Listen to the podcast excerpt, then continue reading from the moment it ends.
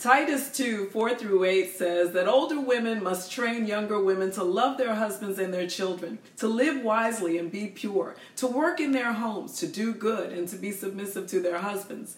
Then they will not bring shame on the word of God. this is a big one because, one, clearly loving our families is not as obvious as we may think, and two, we don't want to bring shame on the Word of God, right?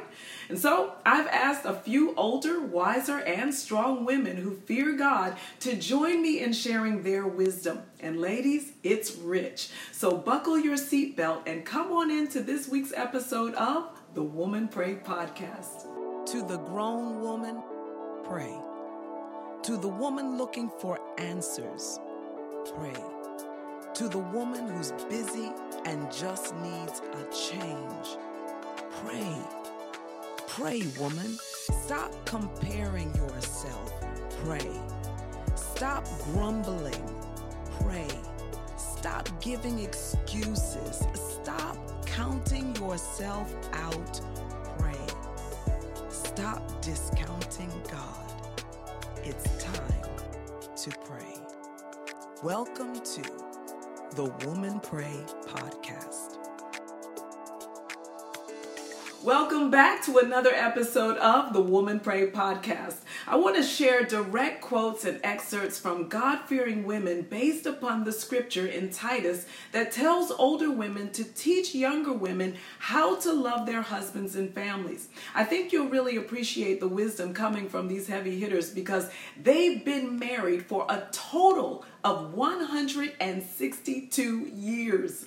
That's 162 years of wisdom coming at us, ladies. And it's coming for you because Woman Pray is designed to grow women in prayer for life change. So as you hear, I encourage you to survey your heart so that you can make adjustments in how you interact with your husband and your family.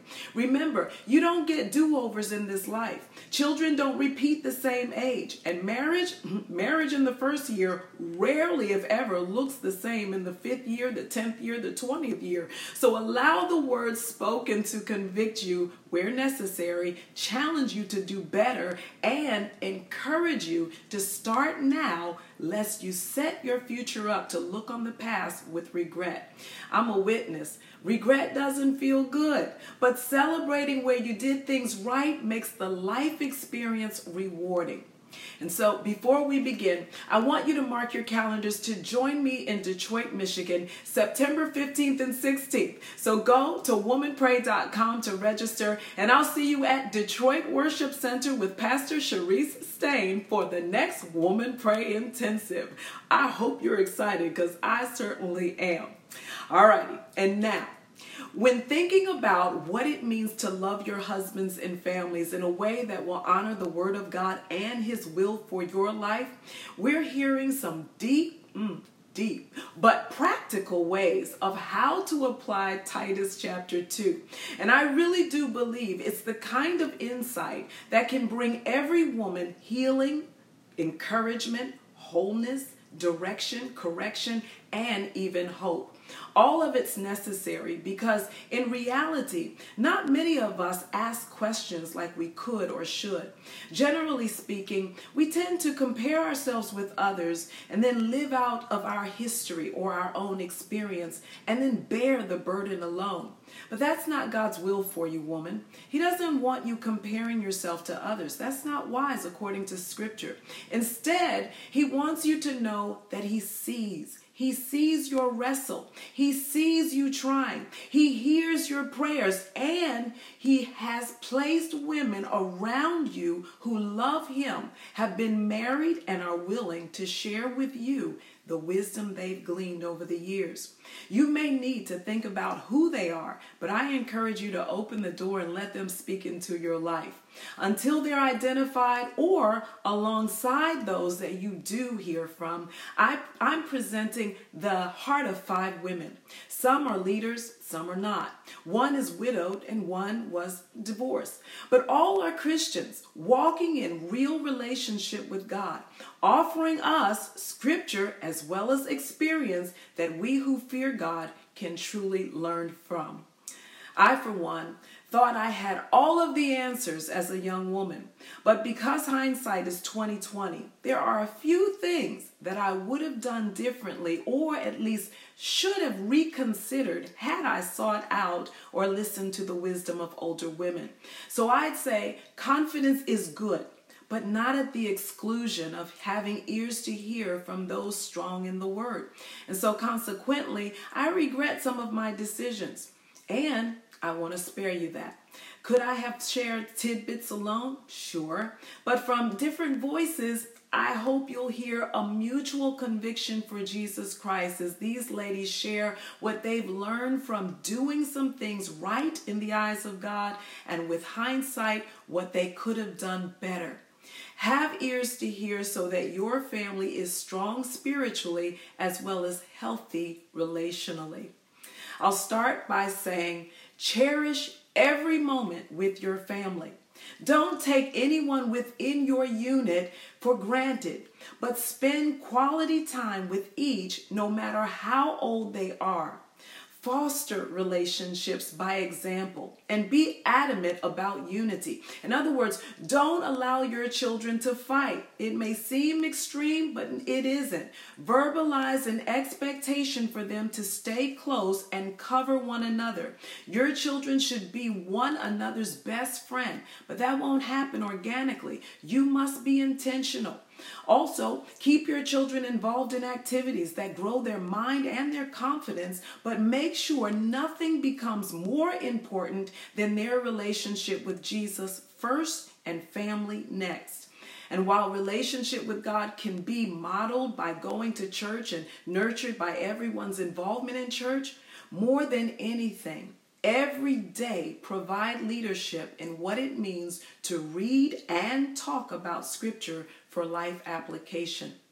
With that said, give your children responsibilities as early as possible and make them accountable no matter what. They can pick up their toys at two years old, no matter how cute they are. In addition, make time for family study together, cook together, clean together, read together, set the table together, watch TV together. If you work hard, then play hard and make sure you vacation together. Lastly, identify your children's gifts and talents and celebrate them as much as possible. Don't let anyone else form your children. You see them, so tell them who they are and what they will do in the future. Prophesy without apology. You build them, affirm them, validate them, encourage them. Be their biggest cheerleader. Communicate their worth and their value. I believe if you love them in these ways, they'll never look for the world to fulfill them because you will have done the necessary work in demonstrating family.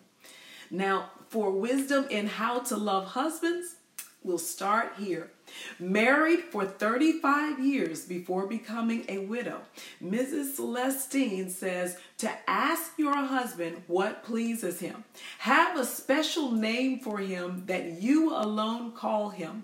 She adds, Men are visual creatures, so always be sure to take care of yourself your hair, your body, and your clothes. Always present yourself in the way that attracted him to you in the beginning. Keep his attention. She closes with Never say no to your husband when it comes to sex. Unless it's that time of the month or you're fasting together or with his awareness, you should always be ready. Mm. Pastor Merriman Johnson, married 36 years, gives insight by saying, Of course, there was a physical attraction to the one you married, but love is not sex. It's not a feeling, but a fruit of the Spirit. And she encourages you to study 1 Corinthians 13 to know what it means to love your husbands using the fruit found in that passage. In addition, though many young women resist the idea of submission, she says God will never tell us to do something that He has not empowered us to do.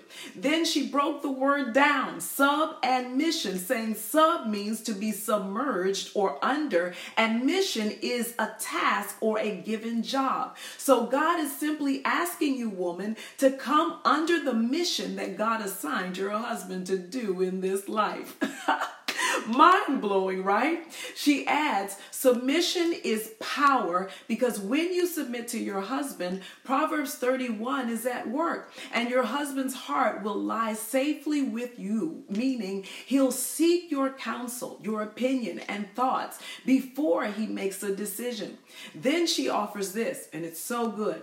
When you disagree with one another, because that will happen, if you are unable to submit because you just cannot agree with whatever your husband is asking you to do, rather than mess up the atmosphere or disrupt your home, the wife should come into agreement because it's more powerful. Jesus said, If two of you agree on earth concerning anything that they ask, it will be done for them by my Father in heaven. So, agreement is a spiritual force, while submission is a commandment from the Lord.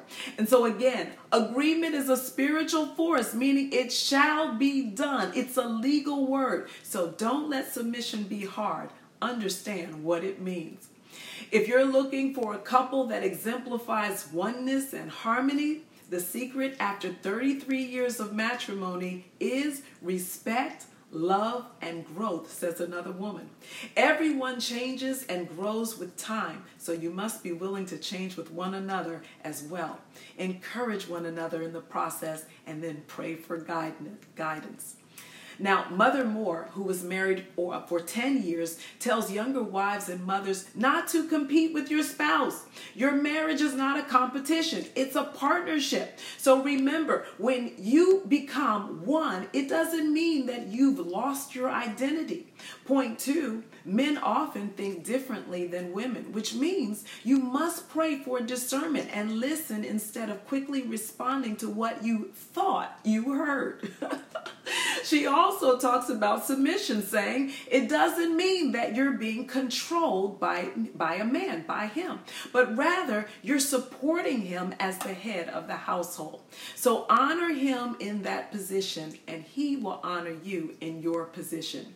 Then she touched on life as a mother saying, Children mimic what they see and experience. So model Jesus. Avoid arguing in front of the children. Agree to disagree, but don't stoke an argument.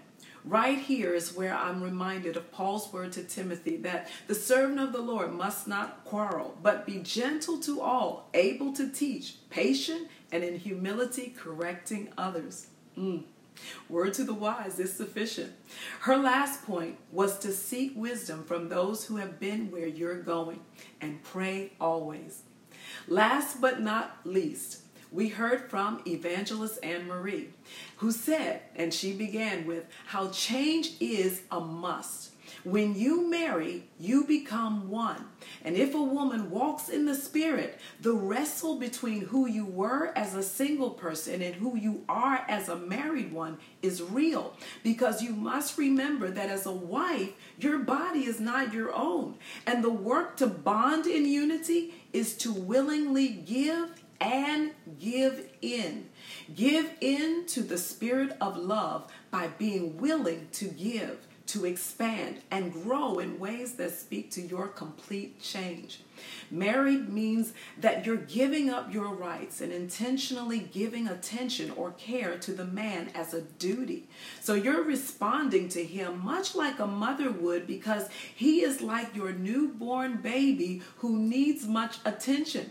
And in giving him what's needed, you must be discreet and willing to go to God with what you experience. And some experiences will be hard. But as you make discoveries about the man you married, you'll find that fasting and prayer enables change. And note, Patience is necessary as the transformation to oneness takes place to manifest or takes time to manifest. In the meantime, cover him. As a baby might puke on a mother's clothes, but she loves the baby still, do the same for the man you married. Be whole in Christ so that your words are not harsh. Take responsibility where you can. Be mature so that he does not have to carry you. And remember, united we stand, but divided we fall. So stand in marriage as one. I'm going to pray for us. But before I do, I want to encourage you to listen to the podcast again and share with others uh, those, those who are newly betrothed. Woman, you made the decision to marry. You made the decision to have the children. You made these decisions. So every day, make the decision to work on what you have, knowing that it is God who changes the heart of the king and who can change the heart of your husband where necessary. And it is God who promised the voice of rejoicing in the house of the righteous. So hold fast to that promise, declaring daily what is written and living so aligned to His word in response to it that you will not be denied. Thank you for joining me today. I hope this blessed you, and I look forward to seeing you again on the Woman Pray podcast. Let's pray. Father, I thank you so much for being with each woman, newly married or married for a long time. I thank you, Father, for encouraging their hearts because you do hear their cry. And I thank you that we're never in life alone, but you are the author and finisher of our faith, the one who keeps us from falling even until the day of Jesus Christ. And so, Father, for every one of us who seem to be stumbling in relationships, struggling to let go of offense, struggling to release uh, pride or release the other. Uh, we just pray, Lord, that you would deliver us by cleaning our conscience from dead works so that we can serve you. And I pray, Lord, for healing for every marriage. I pray, Father, that wives would be surrendered to you to such degree that their ability to submit and their willingness to give of themselves is easy. It's easy because your yoke is easy and your burden is light. And so I pray for the conviction of your Holy Spirit to rest within each one of us so that no matter what our husbands do or whatever they don't do, no matter how excited we are or disappointed we become, may we be found as faithful, steadfast, and immovable, always abounding in your word because your word always works. And so I commit each lady unto you now. And I thank you, Father, for causing our righteousness to shine like the dawn in our marriages and the and the and that you would cause the justice of our cause to shine like the noonday sun. That we're not trying to get over on anyone, but we are submitted to your word enough to be doers and not hearers alone. So we commit ourselves unto you, Lord, and we thank you for your faithfulness. We thank you for healing us, and we thank you for your presence in Jesus' name. And the believers said, Amen. God bless you. I look forward to seeing you again here in the Woman Pray podcast. We'll see you next time.